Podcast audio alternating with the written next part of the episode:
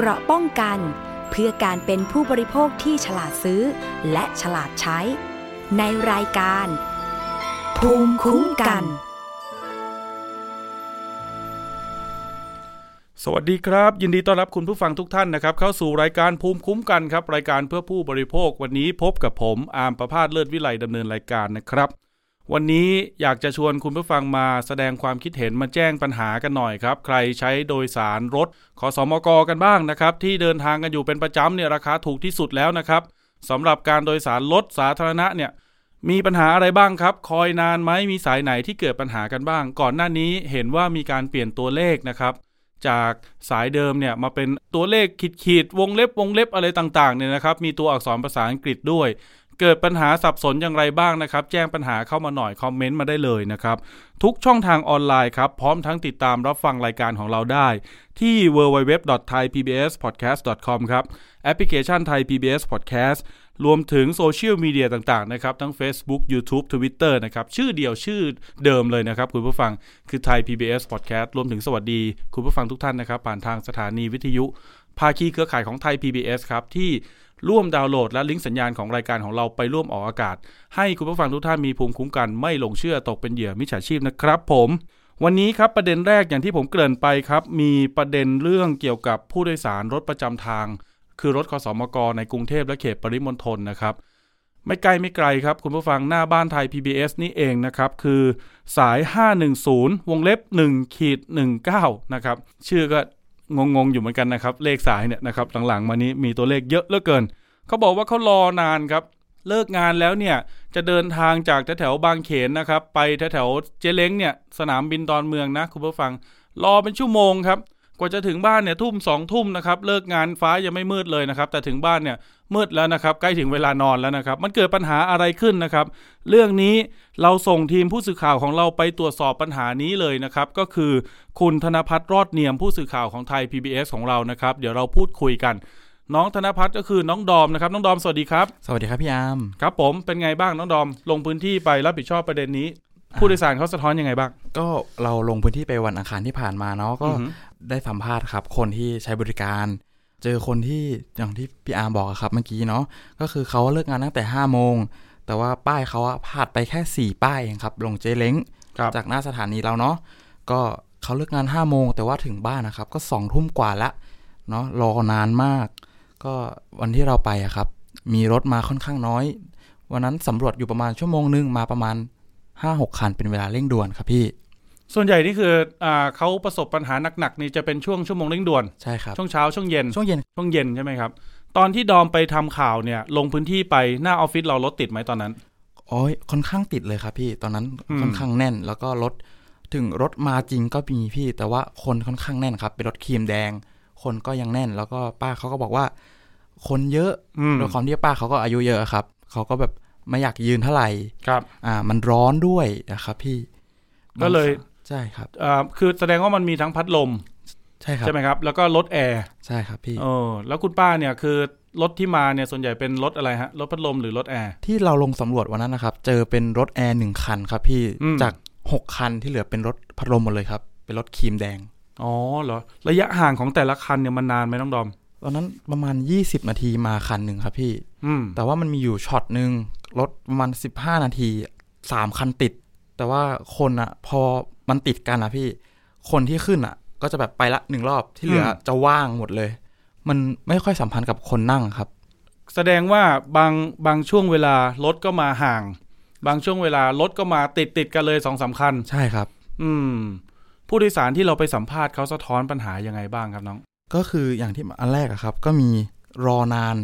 อ่าทำให้แบบถึงบ้านช้าก็มีครับบางครั้งอะครับ รอเป็นชั่วโมงกว่าจะได้ขึ้นก็มีครับอืมอ่ารถน้อยเป็นรถแอร์ก็ไม่ค่อยมีส่วนใหญ่ก็เป็นรถพัดลมครับอ่าพอคนเยอะเขาก็แบบอายุเยอะก็ขึ้นไปก็ต้องยืนยืนไม่ไหวก็มีบ้างพี่ พอคนเยอะบ้างร้อนยิ่งเป็นรถแอร์ครับพอคนเยอะมันแน่นมันอัดแอร์รถอะครับ พี่ครับมันสู้ไม่ไหวอืมเขาก็ร้อนเหมือนกันส่วนใหญ่ก็จะประมาณนี้ครับ คุณผู้ฟังครับ ผมลองตรวจสอบดูในเว็บไซต์ของขสมก.นะครับ ก็คือรถสาย 510 เนี่ย จะเป็นรถที่มีต้นทางจากมหาวิทยาลัยธรรมศาสตร์ศูนย์รังสิตไปที่ปลายทางก็คืออนุสาวรีย์ชัยสมรภูมินะครับ ก็เป็นเส้นทางที่พูดได้ว่าน่าจะเป็นมีผู้โดยสารเยอะนะครับ เพราะว่าระยะทางก็ถือว่ายาวพอสมควรนะครับ จากลังสิตมายังอนุสาวรีย์เนี่ยโอ้โห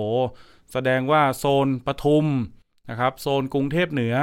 นะครับก็ต้องใช้บริการสายนี้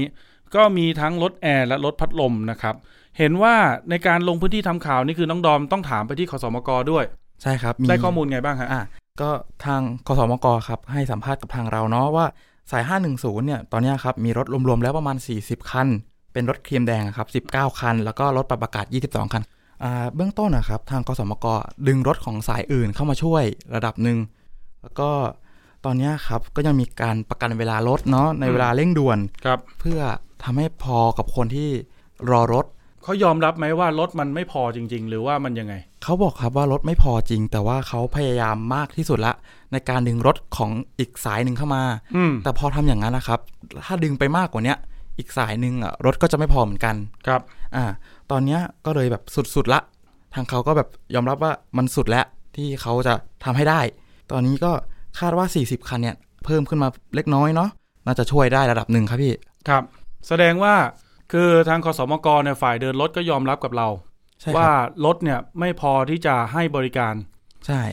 มันก็เลยทิ้งช่วงนาน ใช่ครับ แต่ถ้าเกิดว่าจะไปโยกรถจากสายอื่นมา มาเติมที่ 510 นี้ก็คือจะทำให้สายอื่น เจอปัญหาแบบนี้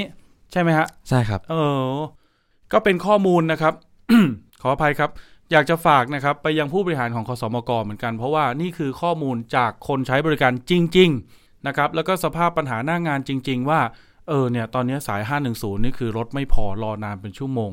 นะครับนี่ยังไม่นับรวมปัญหาเกี่ยวกับเรื่องการเปลี่ยนเลขสายด้วยนะครับ เพราะว่าหลังจากที่มีการเปลี่ยนแปลงเลขสายของคสมกเนี่ยจากเลขที่เคยใช้กันมานานนะครับ เป็นวงเล็บเป็นหนึ่งขีดอะไรต่างๆเนี่ย ก็ต้องยอมรับตามตรงว่ามันเกิดความสับสน ประเด็นนี้น้องดอมได้ได้สังเกตหรือว่าได้ถามกับทางผู้โดยสารบ้างไหมมีบ้างครับพี่อืมแต่ว่ามันก็คือเลขที่เป็นขีดใช่ไหมครับครับอ่ามันจะเหมือนวันนั้นผมคุยกับพี่ที่ที่เป็นนักข่าวเหมือนกันครับอ่าพี่เขาบอกว่าไอ้ที่เป็นขีดอะหนึ่งเก้าก็จะเป็นเส้นถนนครับอ่าหนึ่งเก้าก็จะเป็นวิภาวดีรังสิตครับ ประมาณนี้อืมก็สำหรับผมไม่ค่อยขึ้นรถตัวเองอะไม่ค่อยขึ้นรถเมย์บ่อยก็เลยแบบครับไม่ค่อยรู้แต่ว่าถามไปทางคุณพ่อ คุณพ่อก็แบบ มันเปลี่ยนมันเยอะทีเนี้ยรถบางทีมันงงมากขึ้นอืมสายมันเยอะขึ้น เลขมันเปลี่ยนเยอะขึ้นครับพี่ประมาณนี้ เอาตรงๆนะ ขนาดผมอยู่กรุงเทพนะ บางทีนานๆทีจะขึ้นคสมกนะไอ้เลขเดิมที่มีอยู่ที่ใช้มาประมาณ 20-30 ปีเนี่ย ผมก็ยังจำไม่ค่อยได้นะครับ ว่าสายเนี้ยมันวิ่งจากไหนไปไหนนะมันผ่านตรงจุดที่เราจะไปลงหรือเปล่านะคุณผู้ฟัง นอกจากนี้ครับมีการรายงานผ่านสื่อนะครับ ว่าความเห็นหลังจากที่มีการเปลี่ยนเลขสายของคสมกนะครับ โอ้โหสนั่นวันไหวเลยนะครับ โดยเฉพาะในโซเชียลมีเดียนะครับ ส่วนใหญ่จะออกไปในทางบ่นมากกว่านะครับ มากกว่าที่จะชมหรือว่าบอกว่าจำง่ายนะครับ เขาบอกว่าถ้าสภาพรถและวิธีการต่างๆ เหมือนเดิม เปลี่ยนเลขก็ไม่ช่วยให้พัฒนาอะไรได้ อยากได้รถเมย์แบบเกาหลีนะครับ วิ่งจริง เวลาตรง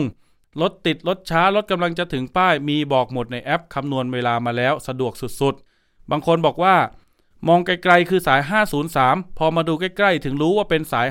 522 นะครับ หรือว่าที่เป็นเลขใหม่ก็คือ1ขีด 22e ทั้งขนส่งและขอสอมกก็ตะบันจะใช้พวกเธอทั้งคู่นั่นแหละนะครับ ก็ดูแล้วเนี่ยมันก็จะมีการใช้กระดาษ A4 นะครับ ไปปริ้นแล้วก็ไปแปะเลขสายเดิม ซึ่งตรงเนี้ยก็ต้องเรียนตามตรงนะคุณผู้ฟังไอ้เลขเดิมก็ยังไม่ค่อยชัดเลยมองไกลๆ ก็เออ ต้องประมาณร้อยเมตรถึงจะเห็นน่ะ นะครับล่าสุดนี่คือปริ้น A4 ไปแปะทับเลขเดิมยิ่งไปกันใหญ่นะครับ มองไม่เห็นเลยครับ อีกความเห็นหนึ่งเขาบอกว่าจะเปลี่ยนเลขทำไมมันช่วยแก้ปัญหาอะไรได้เหรอนะครับ กลัวพวกเราจะใช้ชีวิตง่ายไปเหรอ อันนี้ก็เป็นเสียงสะท้อนของคนกรุงเทพนะครับ ที่หลังจากมีการเปลี่ยนเลขสายเดิมอย่างอันเนี้ย522 เดิมเนี่ยก็เปลี่ยนเป็น1ขีด 22e นะครับ ตรงเนี้ยก็เป็นเสียงสะท้อนนะน้องดอม สภาพปัญหาที่เราเห็นนี่คือ คนที่เขามารอรถเมย์ขอสอมกตรงเนี้ย เป็นไงบ้างครับเขาสะดวกสบายไหมหรือว่ามันดูแบบ จะต้องอดทนอะไรบางอย่างปะผมว่าอดทนระดับหนึ่ง เพราะว่ามันมีครั้งหนึ่งครับที่ผมนั่งจากหน้าที่เราไปสำรวจนี่แหละอืมไปลังสิตครับตอนนั้นก็คนแน่นนะครับ ขึ้นพร้อมกันค่อนข้างแออัดเลยวันวันนั้นผมก็ยืนติดประตูเลยพี่ อืมก็แบบประตูเปิดทีก็หลบทีน่ากลัวครับใช่แล้วก็วันที่สำรวจครับ ตอนที่รถมา จอดปุ๊บก็สายห้าหนึ่งศูนย์นี่แหละอืมเราเข้ามาลงหน้าสถานีเราปุ๊บคนลงมาเยอะครับ มันแน่น แต่ว่าพอลงมาก็ยังแน่นอยู่ครับ ใช่ ในฐานะที่ดอมก็น่าจะนั่งรถขสมกบ่อยกับพี่นะแล้วไปทำข่าวเรื่องนี้ด้วยดอมมีความคิดเห็นว่าต้องยังไงดี ผมว่าอันนี้ครับน่าจะเป็นเรื่องของการเพิ่มรถ อืมอะแต่ว่าด้วยความที่ว่าตอนเนี้ยรถมันเป็นครีมแดงเนาะมันเป็นรถพัดลมครับ รู้สึกว่าถ้าเกิดมันสลับกับรถที่เป็นปรับอากาศ เพราะว่าที่ผมไปอะครับ มันเป็นรถครีมแดงสักสี่ห้าคันอืมเนี้ยไม่มีการสลับเลย แน่นเลยไหมใช่แน่นเลยพี่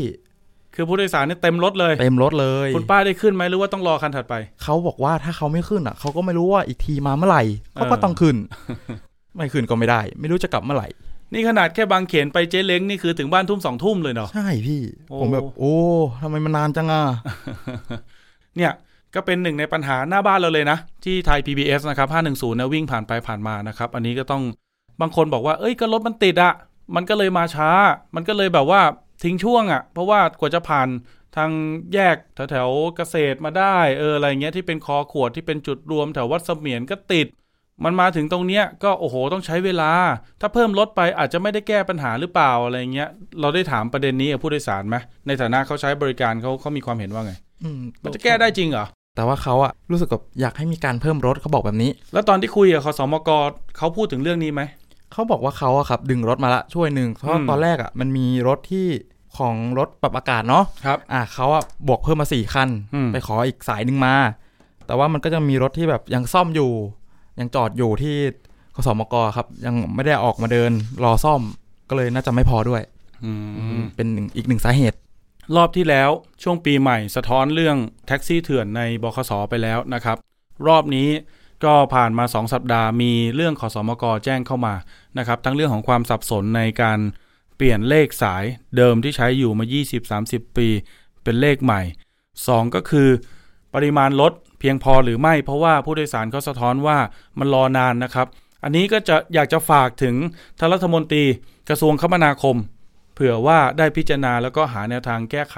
ในการสั่งการ หรือถ้ามีข้อเท็จจริงเพิ่มเติมก็ชี้แจงเข้ามาได้นะครับรายการสถานีประชาชน ก็พร้อมรับฟังนะครับ ทุกหน่วยงานทุกเสียงของประชาชน แล้วก็หน่วยงานราชการต่างๆ คุณผู้ฟังล่ะครับ มีคอมเมนต์จากประสบการณ์จริงในการใช้บริการรถขอสมกอย่างไรบ้างคอมเมนต์ทิ้งไว้หน่อยเดี๋ยวผมจะเข้าไปตามอ่านนะครับถ้ามีเสียงไหนที่สะท้อนไปยังหน่วยงานที่รับผิดชอบได้ เดี๋ยวตรงนี้เราจะเป็นสื่อกลางในการประสานงานให้ ในบทบาทของสื่อสาธารณะของเรานะครับ โอเค ขอบคุณน้องดอมนะครับ ในประเด็นถัดไปครับเกี่ยวกับเรื่องการซื้อขายสินค้าและบริการกันบ้างคุณผู้ฟัง ใครเป็นนักธุรกิจครับ ไปซื้อตู้กดสินค้ามาให้บริการแก่ลูกค้าของท่าน ตามสถานที่ต่างๆ หรือตามคอนโดมิเนียมนะครับ มีรายหนึ่งครับเขาเกิดปัญหาบอกว่าไปลงทุนซื้อตู้กดสินค้ามาแล้วนะครับ มาไว้ตั้งให้บริการลูกค้าในคอนโดแห่งหนึ่ง ซื้อมาราคาประมาณแสนหกหมื่นบาทครับ แต่ว่าซื้อมาแล้วติดตั้งแล้ว ตู้เสียบ่อยครับ ให้บริษัทมาซ่อมแต่ก็ซ่อมไม่จบ สุดท้ายขอคืนตู้ บริษัทไม่รับคืนครับ บอกพ้นระยะเวลาประกันไปแล้ว ถ้าจะซื้อคืนก็จะซื้อแค่ 13,000 บาท จากราคาเต็มประมาณแสนหกนะครับล่าสุดเนี่ยชายคนนี้เขาร้องเรียนไปที่สคบแล้วก็สภาองค์กรของผู้บริโภคเหมือนกันนะครับ แต่ปรากฏว่าทั้งสองหน่วยงานเนี่ยไม่สามารถที่จะรับเรื่องร้องเรียนและให้การช่วยเหลือได้ เพราะว่า การที่เขาไปซื้อตู้มาให้บริการเนี่ยมันเป็นลักษณะธุรกิจต่อธุรกิจ ตรงนี้มันก็เลยเป็นปัญหาครับว่าเอ๊ะแล้วอย่างเงี้ยเขาอะจะได้รับการรับผิดชอบอย่างไร เพราะเขาพยายามติดต่อกับทางบริษัทก่อนที่จะครบอายุรับประกันไปแล้วนะครับ แต่ว่าก็ยื้อกันไปยื้อกันมาจนสุดท้ายเลย 1 ปีครับ บริษัทก็บอกว่ามันพ้นระยะเวลารับประกันไปแล้ว แล้วก็ไม่มีนโยบายรับคืนตู้ด้วย เดี๋ยวคุยกับคุณรีมครับ ผู้ร้องเรียนจากกรุงเทพเนี่ยแหละครับ สวัสดีครับคุณรีมครับ ครับสวัสดีครับพี่ คุณดีมครับ ไปติดต่อซื้อตู้จากบริษัทรายนี้นี่คือ ไปพบเจอโฆษณาหรือเขามีการโปรโมทยังไงบ้างครับ เราถึงสนใจแล้วไปซื้อตู้เข้ามา ก็ถ้าจำไม่ผิดก็น่าจะ search จากอินเทอร์เน็ตเนี่ยแหละครับ ว่าคือเรามองว่าเหมือนมีโอกาสในการที่จะทำธุรกิจตรงนี้อะไรเงี้ยครับ ก็เลยลองหาครับดูว่ามีบริษัทไหนบ้างที่เขาขายอะไรเงี้ยครับ ก็ไปเจอกับบริษัทนี้ก็ลองติดต่อไป ก็บอกว่าเออตอนเนี้ยกำลังมีโปรโมชั่นลดราคาอะไรประมาณเนี้ยครับ ราคาประมาณเท่าไหร่ครับคุณดีมคือตอนที่เขาลดให้แล้วเนี่ยครับเหลือหนึ่งแสนหกหมื่นห้าพันบาทครับแสนหกหมื่นห้าพันครับ แล้วยังไงต่อครับ ก็เออสั่งซื้อมาครับใช้เวลาสักประมาณสองสามเดือนนะครับ ในการประกอบตู้ขึ้นมาใหม่ ครับเอ่อทำตู้ขึ้นมาใหม่ แล้วเขาก็เอามาส่งให้ช่วงมีนาหกห้าตู้ใหญ่ไหมครับ ตู้ก็ ประมาณใช้พื้นที่ประมาณหนึ่งตารางเมตรอะไรอย่างเงี้ยครับอ๋อก็ก็ size size ประมาณเอาเอางี้ไซส์ประมาณตู้เสื้อผ้าไหมครับ อาจจะเล็กกว่าหน่อย อ่าครับ อืมใช่ครับ ประมาณตู้เสื้อผ้าได้เขาโปรโมทว่ายังไงบ้างครับ ตู้นี้มันทำอะไรได้บ้าง แล้วมีการรับประกันมีการดูแลยังไงครับ คุณดีมครับก็เขาก็บอกว่าตู้มันค่อนข้างดีจริงๆมันก็ดีเลยครับ มันค่อนข้างจะครอบคลุมคือเรา กดสินค้าเราสามารถจ่ายเงินได้ทุกรูปแบบอะไรเงี้ยครับ ครับสแกนก็ได้บัตรเครดิตเงินสดได้หมดเลยอะไรเงี้ยครับเขาบอกว่าเขารับประกันเนี่ยหนึ่งปี แต่ว่าคือเซลล์เนี่ยก็ก็บอกเราว่าเออตู้เนี่ยมันใช้งานได้เป็นสิบปีแหละอะไรอย่างเงี้ยครับอ๋อ แสดงว่าอ่าเราซื้อแต่ตู้มาแต่ตัวสินค้าเราก็ต้องเอาไปใส่เอง ใช่ครับ คือเราเติมสินค้าไปเองสินค้าแต่ละอย่างมันราคาต่างกัน อันนี้เราก็เราก็ตั้งค่ากับตู้ได้ใช่ไหมครับ ใช่ครับ ตั้งค่าเองก็ได้ หรือว่าจะให้เขาตั้งค่าให้ก็ได้ครับ อืม ดูแล้วเนี่ยมันมีการใช้บัตรเครดิตได้ มีการสแกน QR code ได้โอนเงินได้ แสดงว่ามันต้องมีการติดตั้งระบบ อันนี้เขาบริการติดตั้งให้เราด้วยไหมครับ หรือเรามาติดตั้งเอง ใช่ครับ มันคือเหมือนเป็นระบบหลังบ้านของเขาเลยครับ ครับ เป็นระบบซอฟต์แวร์ของของของบริษัทเองโดยเฉพาะอะไรอย่างเงี้ยครับเขาก็ยกมาติดตั้งให้เราซึ่งใช่ใช่ครับอืมซึ่งค่าค่าซอฟต์แวร์เนี่ย ถ้าจำไม่ผิดเขาน่าจะคิดปีละสามร้อยบาทนะครับ ครับ ซอฟต์แวร์300บาทต่อปี ค่าตู้แสนหกหมื่นห้าพันนี่คือลดราคาแล้ว ครับ ใช่ครับ กระซิบถามนิดนึงครับ ถ้าราคาเต็มเนี่ยเท่าไหร่ฮะ ผมจำไม่ได้นะครับ ว่าว่ามันเท่าไหร่แต่น่าจะบวกไปประมาณสองสามหมื่นอะไรเงี้ยครับ อืม ครับครับครับ แล้วอย่างนี้ถ้าเกิดว่าลูกค้าโอนเงินไปแล้ว มันจะไปเข้าบัญชีใครครับ บัญชีเราหรือว่าไปเข้าระบบหลังบ้านของบริษัทก่อนแล้วเขาถึงจะตัดโอนมาให้เราอีกทีหนึ่ง เอ่อมันจะเข้าเหมือนไปไปอยู่ใน e-wallet นะครับ ไปเหมือนในกระเป๋ากระเป๋าสตางค์ของเราที่เป็นที่เป็นออนไลน์อะไรเงี้ยครับ ครับ ที่เป็นอิเล็กทรอนิกส์ แล้วก็พอ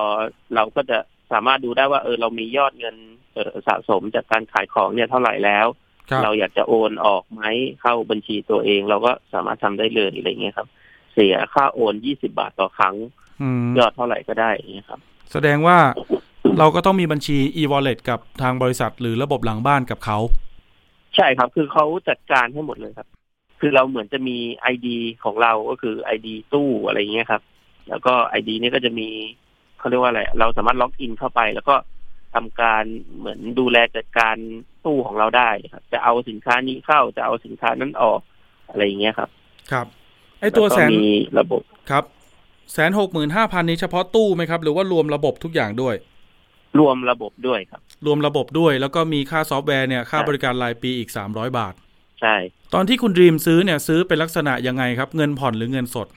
ซื้อเงินสดครับครัก็บคือจ่ายมัดจำวันที่เราไปจองตู้อะนะครับอ๋อนี่ไปที่บริษัทเขาเลยแวก็มาส่งใช่ครับ ไปดูว่าเออตู้มันเป็นยังไง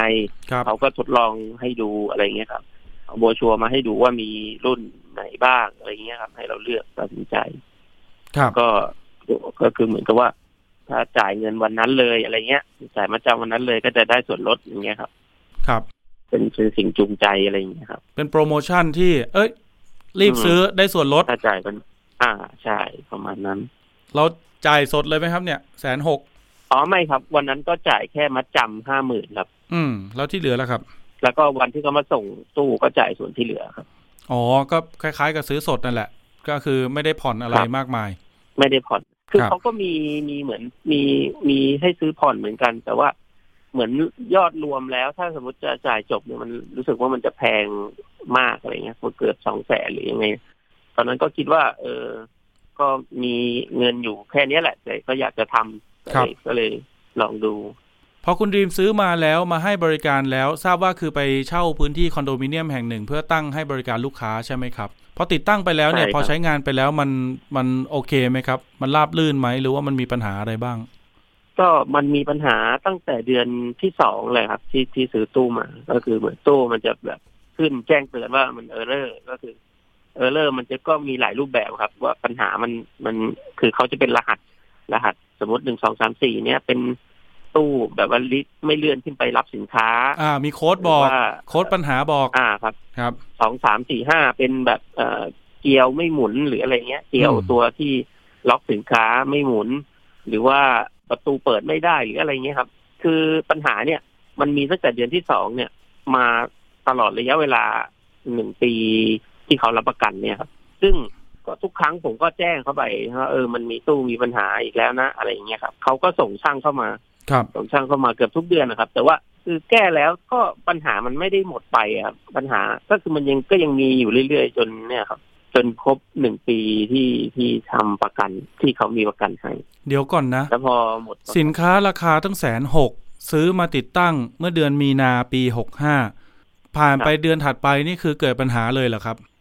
มีนาเนี่ยยังไม่มีปัญหาเพราะว่าช่วงติดตั้งก็ช่วงประมาณกลางเดือนมีนาแล้วครับ แล้วก็อ่าเมษาหนึ่งเดือน พอพฤษภาเนี่ย วันแรกที่มีปัญหาเลยคือแปดพฤษภาครับ โอ้โห นี่จำได้ขนาดนั้นเลยแปดพฤษภาเกือบสองปีแล้วนะครับ ไม่ครับ มันมัน record มัน record อ๋อไว้ในระบบ ครับครับแล้ควรับผมก็ cap cap หน้าจอไว้อะไรอย่างเงี้ยครับ พฤษภาก็เริ่มเป็นเลย เป็นอะไรครับ ช่วงแรกเป็นอะไรครับปัญหา ช่วงแรกก็จะเป็นเนี่ยแหละครับ ระบบมัน error บ้างอืมต่างๆนานาอะไรอย่างเงี้ยครับ ที่มันจะมีที่อย่างที่บอกไปก็คือมีลิฟต์ไม่เลื่อนขึ้นไปรับสินค้า เกลียวไม่หมุนครับประตูติดหรืออะไรอย่างเงี้ยครับ ครับ แล้วคุณดีมทำยังเหไงมือนมันฮะเป็นระบบระบบของซอฟต์แวร์อะไรเงี้ยครับครับที่ว่าคำสั่งมันมันมันไม่ได้ error หรืออะไรเงี้ยครับ เมื่อเกิดปัญหาแล้วเราได้แจ้งกับทางบริษัทไหมครับ แจ้งครับ แจ้งทุกครั้งที่มันมีปัญหาครับอืมคือจริง ๆ บริษัทเขาก็รู้อยู่แล้วครับเพราะเวลาตู้มีปัญหาเนี่ยมันจะขึ้นแจ้งเตือนที่บริษัท แล้วก็แจ้งเตือนที่ในไลน์ของเราเหมือนเขาทำระบบไว้ดีพอสมควร อ๋อ แสดงว่าถ้าเกิดเกิดปัญหาปุ๊บมันอาจจะไปขึ้น alert ที่ระบบหลังบ้านของบริษัทที่ขายตู้ให้เราเลย ใช่ครับ แล้วเขาจัดการปัญหาขึ้นที่เด้วยเขาจัดการปัญหานั้นให้เรายังคือไงถ้า คือถ้าเป็นปัญหาแบบเนี้ยครับ อย่างเงี้ย เล็กๆน้อยๆเนี่ยเขาก็จะให้เราไปเหมือนให้เราไปดูหน้าหน้างานก่อน ถ้าเราดูแล้วเราแก้ไม่ได้เนี่ยก็เดี๋ยวเขาจะส่งช่างมาวันถัดไปอะไรประมาณเนี้ยครับ ครับ แล้วมาจริงไหมฮะ ส่วนใหญ่เขาจะให้เราแก้ก่อน ถ้าเราแก้ได้ก็ก็ไม่เขาก็จะไม่ส่งมาอะไรเงี้ยครับ ครับ มันก็มีที่เราแก้ได้ แล้วก็เราแก้ไม่ได้อย่างเงี้ยครับปนๆกัน โห อย่างนี้ถ้าเกิดว่าสมมติตู้เราอยู่ดอนเมืองเนี่ยอย่างแต่ตัวเราอยู่บางนาอ่าก็ต้องวิ่งมาดูสิครับคุณดีมก็ใช่ครับโอ้โหก็ระยะทางเอาเรื่องนะครับเนี่ยถ้าเกิดเราอยู่ไกลๆอะ ครับ เออ ใช่ อย่างเดือนพฤษภาเนี่ยครับหกครั้งที่ที่มีปัญหาแบบเนี้ยครับที่เดี๋มันยวเออร์เลอร์ครับหกครั้งเลยเหรอ ครับ มิถุนาสามครั้งกรกฎาสามครั้ง ครับ สิงหาแล้วครับ ทีนี้นิดนึงครับ ตอนกรกฎาเนี่ยครับ เอ่อทางนิติเนี่ยแจ้งบอกว่าลูกค้าที่มากดที่มากดน้ำเนี่ย ถูกไฟช็อตถูกครับตู้ช็อต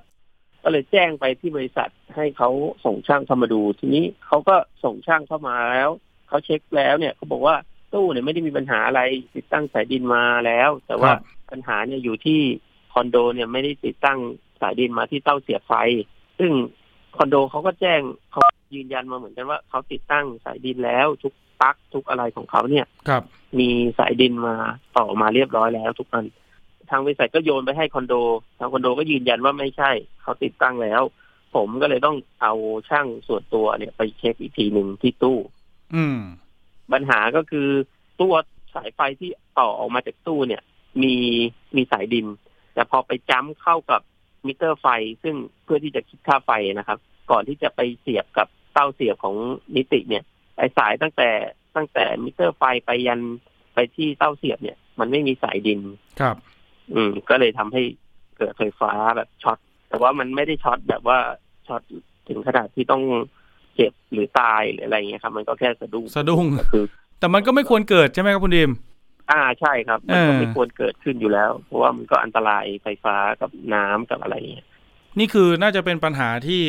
เขาเรียตกอนว่าติดตั้งนะครับ ส่งผลต่อความปลอดภัยหน่อย แต่คือก่อนหน้านี้อื่นๆ ก็จะเป็นปัญหาเรื่องเครื่องไม่หมุน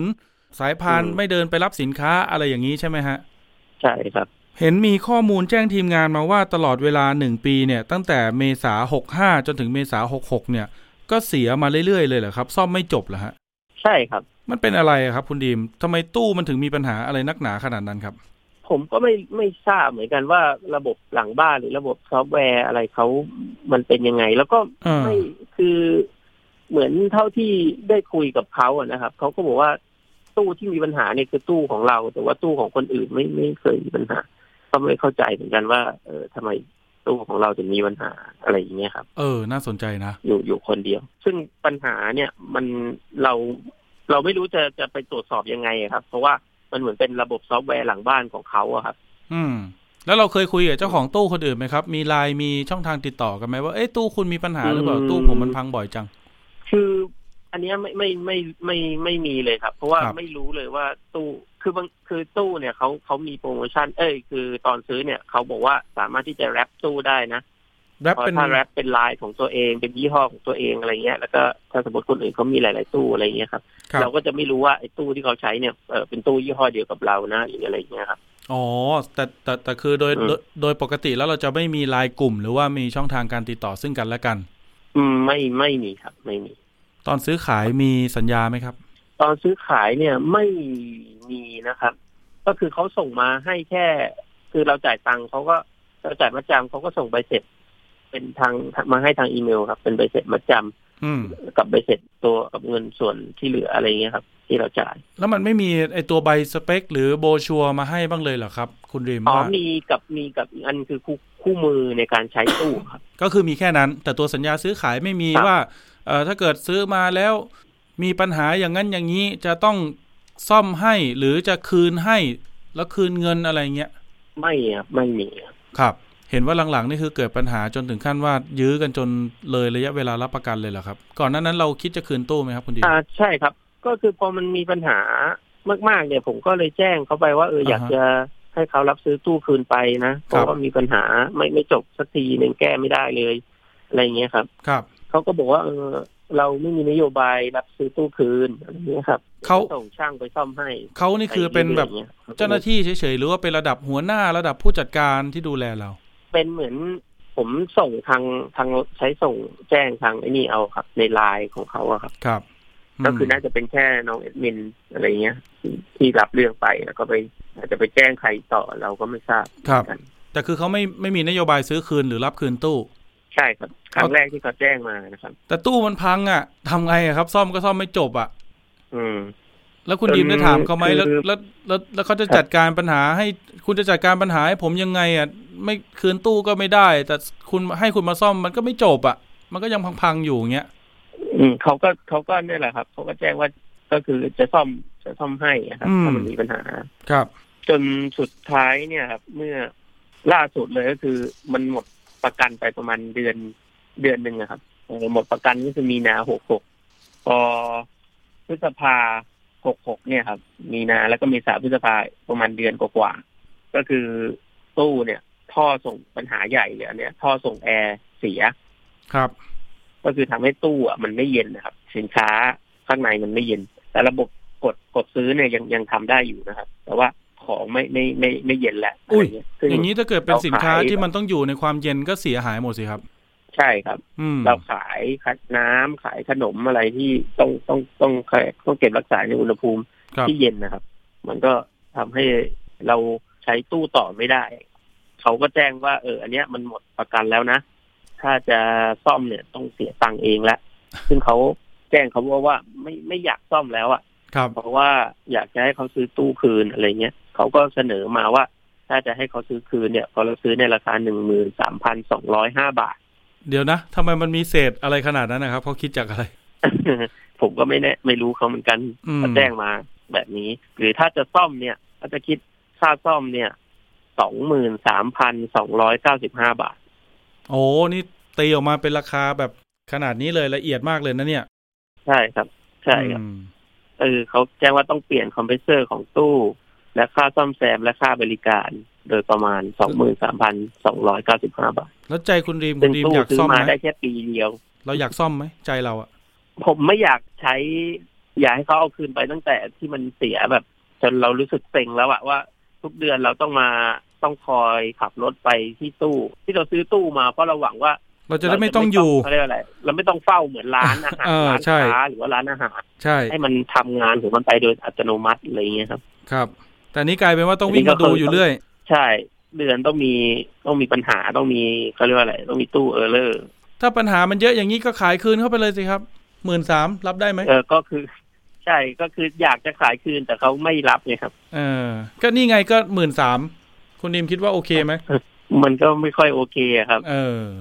เนี่ยคุณผู้ฟังซื้อตู้มาแสนหกนะครับ ปีเดียวปัญหาเยอะแยะเลยนะครับ จนถึงขั้นว่าหนักๆเนี่ยมีไฟรั่วนะครับ มีปัญหาว่าเครื่องไม่ทำความเย็นนะครับ สินค้าเสียหายต้องวิ่งมาดูอยู่เรื่อย โอ้พฤษภาปี65นี่ตกใจมากซื้อมา2เดือนเองซ่อมไปตั้ง6ครั้งนะครับ มีปัญหา ไม่ว่าจะเป็นปัญหาเรื่องอุปกรณ์หรือปัญหาซอฟต์แวร์นะครับ อันนี้ก็ว่ากันโดยรวม คราวนี้คุณดีมครับ ปัญหาคือว่าพอเราคืนตู้แล้ว มันได้ราคาต่ำเกินไป เรามองว่าไม่เป็นธรรมเราไปร้องเรียนที่ไหนบ้างครับ ร้องเรียนนะครับ มีอืมที่สภาองค์กรของผู้บริโภคครับ ครับ แล้วที่ไหนบ้างที่สไหนภาอีกเขาไหมรับเรื่องไปแล้วเขาก็เหมือนเขาก็บอกว่าเขาจะเป็นตัวกลางในการช่วยมาเจรจาไกล่เกลี่ยครับ เป็นไงให้บ้างอะไรเงี้ยครับเป็นไงบ้างครับ เป็นไงบ้างเขาก็ยืนยันมาเหมือนเดิมอย่างเงี้ยครับครับว่าเขาถ้าเขาไม่มีนโยบายในการรับซื้อ แล้วก็ถ้าจะให้เขาซื้อคืนเนี่ยเขาก็ซื้อคืนราคาที่แจ้งไปนี่แหละอะไรอย่างเงี้ยครับ แล้วก็ทางสภาเขาก็บอกว่าเขาไม่สามารถรับเรื่องของเราไปดำเนินการได้โดยตรง เพราะว่าเราไม่ใช่ผู้บริโภคโดยตรง เราเหมือนเป็นคู่ค้าหรือว่าคู่ธุรกิจกับบริษัทมากกว่า เพราะเราซื้อมาเพื่อประกอบประกอบธุรกิจประกอบพาณิชย์อะไรอย่างเงี้ยครับอืมใช้ในการพาณิชย์มากกว่า ครับ ก็คือ อ่ามันเป็นลักษณะว่าเหมือนเราเป็นคู่ค้ากับเขาเป็นธุรกิจต่อธุรกิจมันก็เลยไม่เข้าอ่าข่ายว่าจะเป็นผู้บริโภคที่จะได้รับความเป็นช่วยเหลืผู้อบริโภคใช่อืมนอกจากนี้เราร้องเรียนไปที่ไหนอีกบ้างครับ มีไหมก็เคย e e filing นะครับ e filing ไปในของในเว็บไซต์ของศาลครับศาลยุติธรรมนะครับ น่าจะน่าจะเป็นศาลยุติธรรมทางทางทาง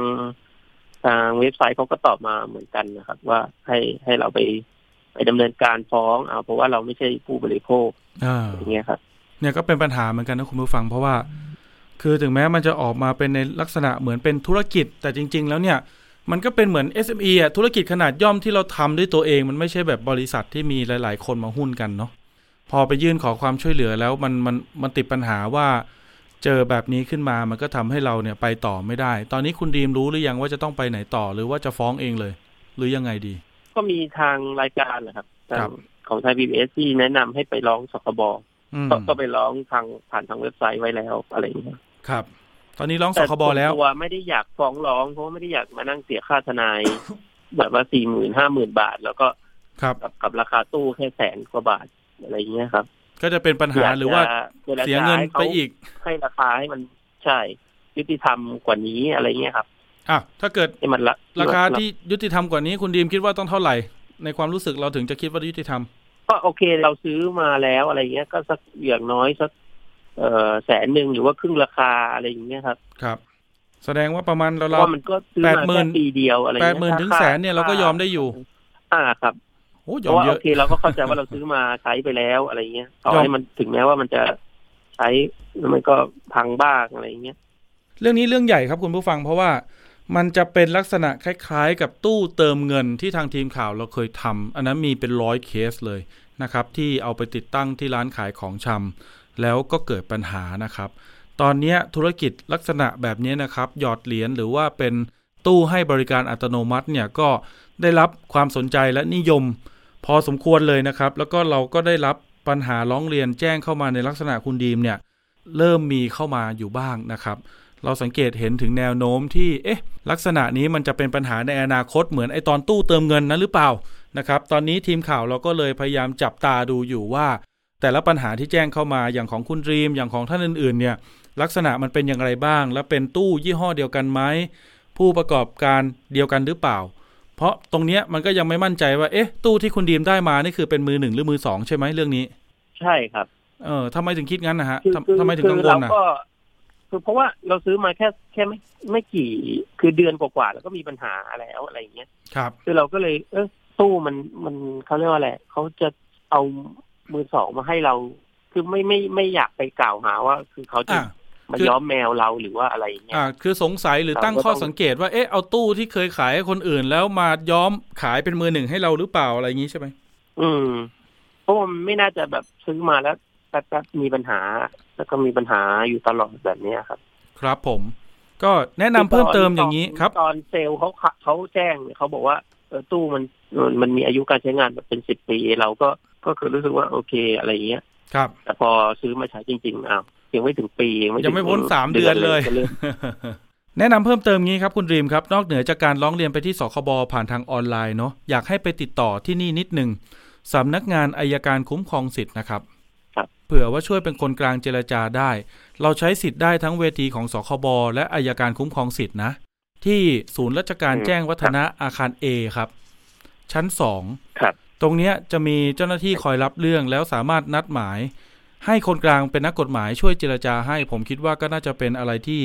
อ่าน่าสนใจเหมือนกันเผื่อว่าได้ทางออกเนาะแล้วคุณดีมก็มีจุดยืนครับที่ เออทางบริษัทน่าจะพอยอมรับได้ อันเนี้ยไม่แน่นะ คุยกันไปคุยกันมาอาจจะจบเรื่องได้เลยก็ได้นะ ครับเดี๋ยวทีมข่าวเรื่องนี้นะครับ ทีมข่าวผมรับผิดชอบเองนะคุณผู้ฟังเดี๋ยวผมจะประสานงานพาคุณดีมเนี่ยไปพบท่านอายการก่อน พี่นรงค์เนี่ยทำงานเจรจาไกลเกลี่ยทั้งที่สคบแล้วก็อายการคุ้มครองสิทธิ์นะครับ ท่านอายการท่านนี้ก็น่าจะพอมีแนวทางที่จะให้คำแนะนำแก่คุณดีมได้นะครับ ก็เดี๋ยวเราประสานงานแล้วเดี๋ยวนัดหมายกันนะครับ ว่าจะไปพร้อมกันครับผมวันไหนนะคุณดีมนะครับผมนะครับขอณครับ โอเคนะครับ เผื่อว่าได้นักกฎหมายมาช่วยเจรจาก่อน จบได้ก็จะได้ยินดีด้วย แต่ถ้าจบไม่ได้ไม่เป็นไรเดี๋ยวเดินต่อนะครับ ครับผมคครัรับบผมขอบคุณคุณดีมครับ สวัสดีครัขบอบคุณมากครับครับสวัสดีครับครับคุณผู้ฟังครับเนี่ยเห็นไหมเรื่องใหญ่นะครับเพราะว่าแจ้งเข้ามาเริ่มเยอะพอสมควรนะครับ เกี่ยวกับประเด็นนี้ก็จับตาดูกันอยู่ เดี๋ยวเรื่องเนี้ยเดี๋ยวผมจะพาไปพบทานนายการนรงค์ก่อนเผื่อว่ามีทางออกในการเจรจานะครับ ผมช่วงถัดไปครับคิดก่อนเชื่อกับดรแก้วกังสดานอัมภัยนักพิษวิทยา และพี่น้ำชนาทิพย์ไพรพงศ์ครับ วันนี้มาในตอนอาหารปิ้งย่างรมควัน อาจไม่อันตรายเท่าที่คิด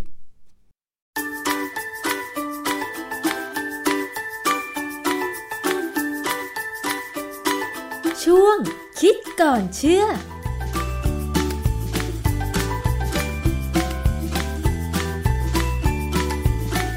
พบกันในช่วงคิดก่อนเชื่อกับดรแก้วกังสดานนภัยนักพิษวิทยากับดิฉันชนาทิพย์ไพรพงศ์นะคะ วันนี้เราจะมาคุยเกี่ยวกับเรื่องของอาหารปิ้งย่างรมควันกันอีกสักครั้งค่ะ หลายคนก็คงจะพอได้ข้อมูลนะนะคะว่า การปิ้งย่างหรือรมควันนั้นเนี่ยควันมีสารก่อมะเร็ง ซึ่งมีข้อมูลการศึกษาทางการแพทย์มากมายเลย และทางองค์การอนามัยโลก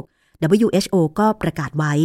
แต่ว่าอาหารปิ้งย่างยังไงก็ยังเป็นที่นิยมของคนทั่วโลกค่ะ เพราะว่าอะไร เพราะว่าการปิ้งย่างมันให้สารบางอย่างที่มีกลิ่นหอม และก็รสชาติอร่อยนะคะ เพราะฉะนั้นจะเลิกกินอาหารปิ้งย่างก็น่าจะเป็นเรื่องยากทำให้ผู้ผลิต อุตสาหกรรมอาหารบางรายเนี่ยได้คิดค้นค่ะว่าเอ๊ะจะทำยังไง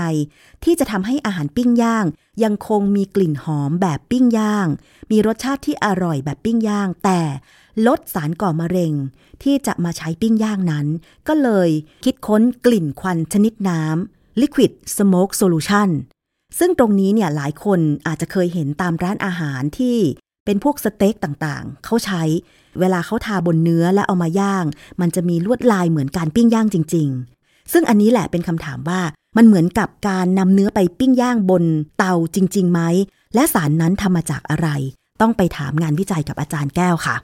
สารที่มีชื่อว่า Liquid Smoke Solution มันทำมาจากอะไรคะอาจารย์ เขาก็ใช้เชื้อเพลิงอะนะ พวกไม้ต่างๆ แต่ว่าเขาจะกำหนดว่า smoke solution หรือ กลิ่นควันน้ำก็มีหลายชื่อนะ จะให้กลิ่นออกมาเป็นยังไง อย่างเช่นบ้านเราเนี่ยมียี่ห้อหนึ่งเขาใช้เป็นกลิ่นชานอ้อยแล้วจะเห็นว่ามีสินค้าที่เป็นเนื้อไก่ ใช้ชานอ้อยเนี่ยมาทำให้เกิดควัน ซึ่งมันเป็นลักษณะเฉพาะของเชื้อเพลิงที่เอามาใช้นะฮะของเมืองนอกก็มีไม้มะฮอกกานีบ้างมีไม้เบิร์ชซึ่งมันเป็นลักษณะเฉพาะของแต่ละยี่ห้อซึ่งเขาจดลิขสิทธิ์ไว้ก็มีนะฮะเพราะว่ากระบวนการ ผลิตควันเนี่ย มันแตกต่างกันไปอืมยี่ห้อไหนที่ทำเป็นเรื่องเป็นราวเนี่ยเขาจะจดลิขสิทธิ์ไว้เลย คือผมเคยเข้าใจผิดมาก่อนว่ากลิ่นควันชนิดน้ำเนี่ย หรือ liquid smoke solution เนี่ย มันน่าจะมีสารพิษเหมือนกับควันที่เราเวลาเราทำแบบชาวบ้านเนี่ยนะไม่มีสารพิษอยู่ในควัน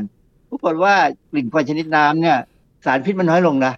Liquid Smoke Solution หรือกลิ่นควันชนิดน้ำเนี่ย เขามีกรรมวิธีในการผลิตยังไงคะ ผลิตมาจากควันไม้จริง ๆ หรือว่าเป็นการใช้สารเคมีแต่งกลิ่น ใช้ของจริง อันนี้เพราะว่ามันถูกกว่า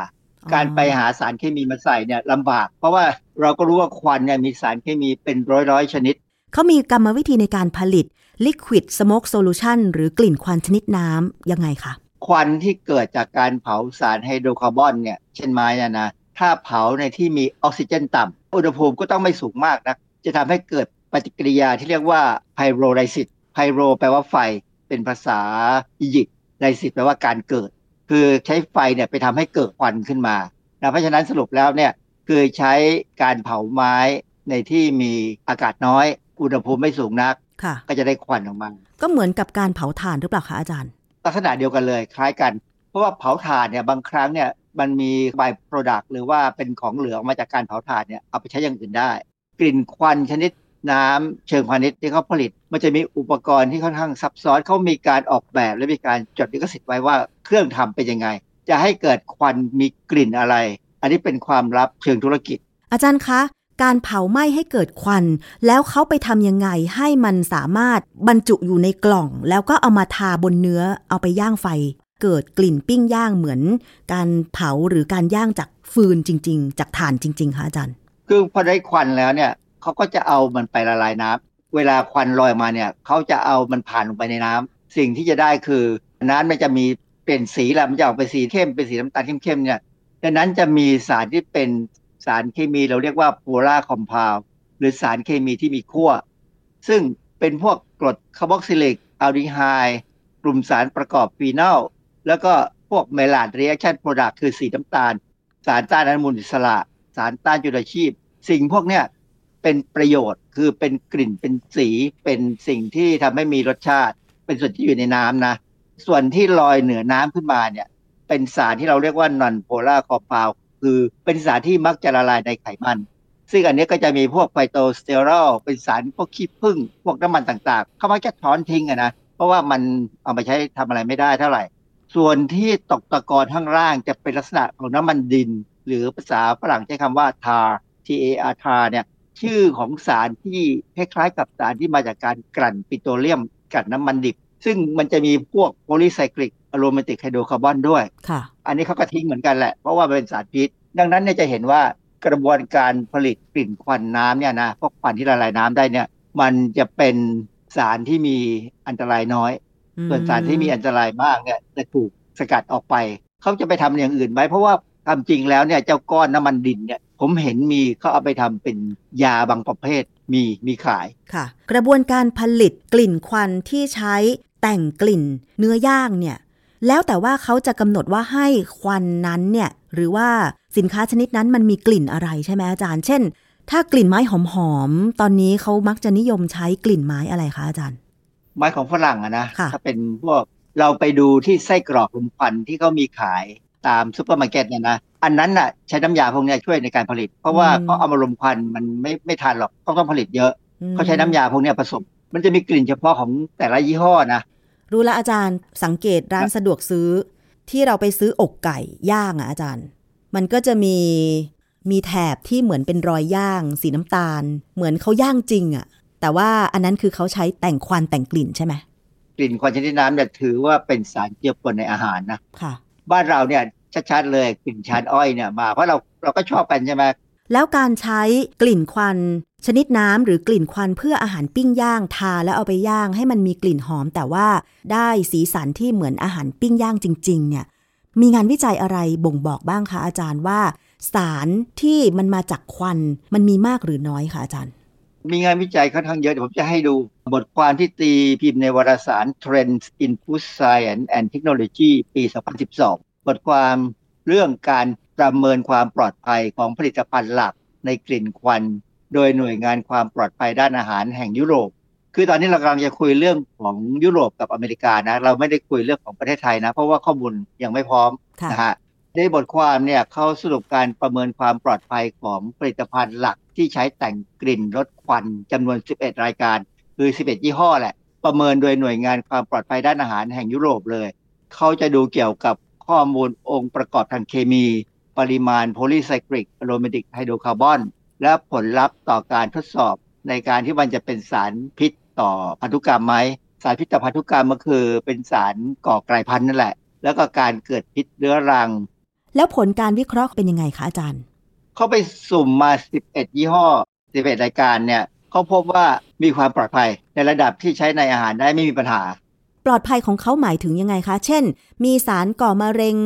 ไม่มากเกินไปอย่างนี้หรือเปล่าคะอาจารย์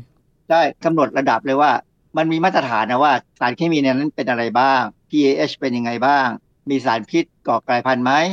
ตัวอย่าง 8 ชนิดมีข้อน่ากังวลด้านความปลอดภัย เนื่องจาก มีการกำหนดปริมาณการใช้สูงเกินไปบนฉลากอาจจะบอกว่าให้ทา10ช้อนอย่างเงี้ย ซึ่งทางของยุโรปเนี่ย EU เนี่ยก็บอกว่ามันเยอะเกินไป แค่ทาสองสามช้อนอาจจะได้ผลแล้ว ซึ่ง EU ก็บอกว่ามันเยอะไปนะแปดยี่ห้อ แต่เขาไม่พบความเป็นพิษต่อการก่อกลายพันธุ์นะ คือทดสอบในสัตว์ทดลองเนี่ย มันไม่ก่อกลายพันธุ์ แต่มีผลบวกคือทดสอบในหลอดทดลองเนี่ยซึ่งไม่น่าประหลาดใจนะ เวลาสมัยผมทำงานเนี่ยสารพวกนี้เราทดสอบอยู่ตลอดเวลาว่า มีการก่อกลายพันธุ์ไหม อาจารย์ช่วยอธิบายคำว่าก่อกลายพันธุ์อีกสักครั้งค่ะ ว่ามันมีความน่ากังวลว่า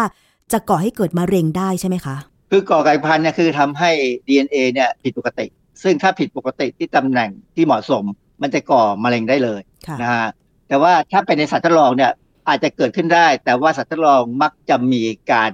ทำลายกระบวนการนี้ หรือมีการแก้ไข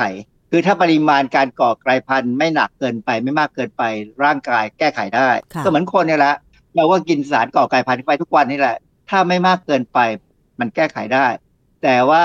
ถ้ากินมากเกินไปหรืออวัยวะที่จะแก้ไขเช่นตับทำงานได้ไม่ดีเนี่ยก็อาจจะส่งผลออกมาค่ะนะฮะอีกกรณีหนึ่งคือระดับของ PAH ซึ่งเรากังวลเนี่ยคือ benzo a pyrene กับ benzoanthracene เนี่ยสองตัวเนี่ยเป็นตัวที่ก่อกลายพันธุ์หรือก่อมะเร็งได้เนี่ย พบว่าถ้าเป็นน้ำยาที่อยู่ในยุโรป มันอยู่ในขีดจำกัดที่ไม่เกินที่เขากำหนดเอาไว้เหตุที่เขาต้องกำหนดขีดพวกนี้ไว้ เพราะว่ามันไม่มีทางเลยที่จะไม่มี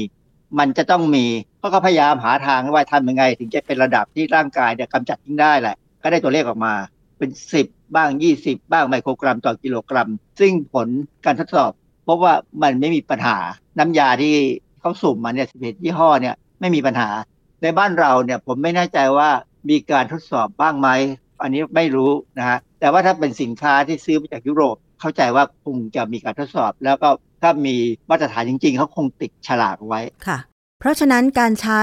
กลิ่นควันชนิดน้ำหรือกลิ่นควันสำหรับทาเนื้อ แล้วนำไปปิ้งย่าง เพื่อให้เกิดกลิ่นหอม แล้วก็มีรสชาติเหมือนปิ้งย่างเนื้อหรือว่าไก่จริง ๆ เนี่ย ทางยุโรปเขาเองเขา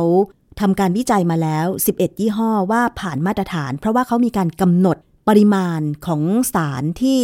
มีความกังวลว่าเป็นสารก่อมะเร็งก็คือ PAH ใช่ไหมคะอาจารย์ว่ามันไม่มันไม่เกิน หรือว่ามันไม่ก่อให้เกิด การที่จะไปจุดประกายให้เกิดมะเร็งจริง ๆ ใช่ไหมคะอาจารย์ เพราะฉะนั้นก็หมายความว่า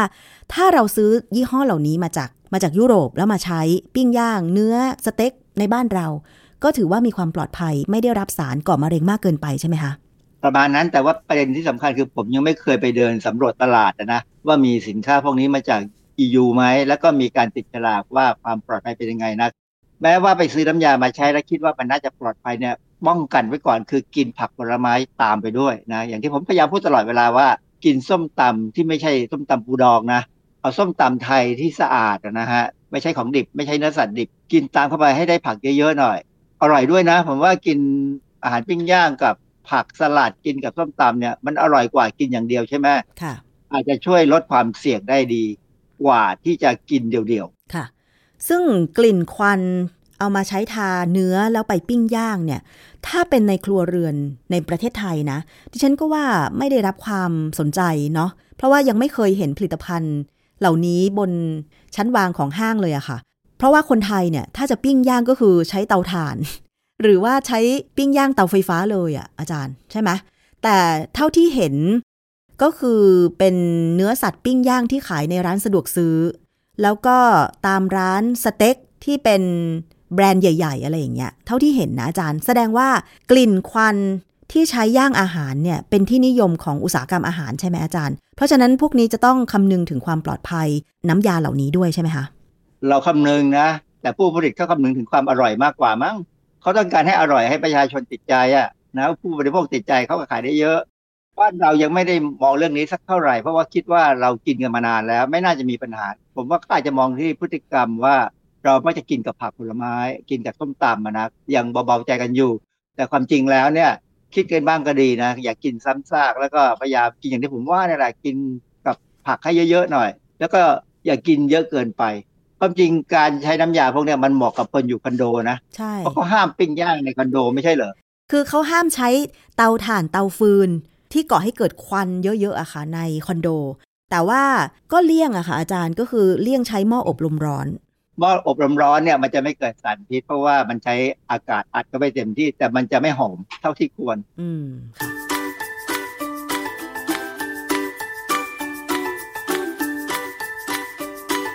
ช่วงคิดก่อนเชื่อ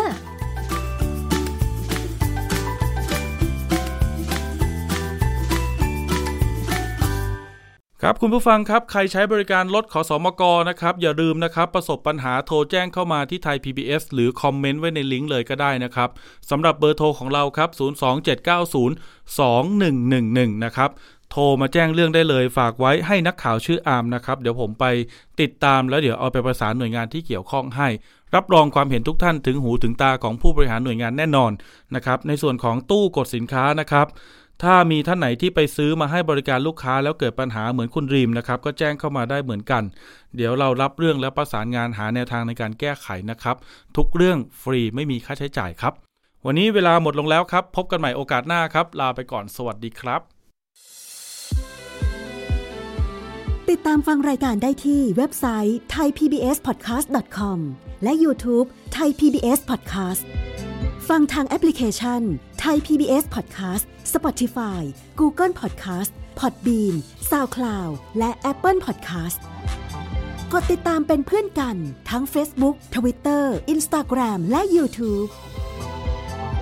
Thai PBS Podcast แค่ฟัง ความคิดก็ดังขึ้น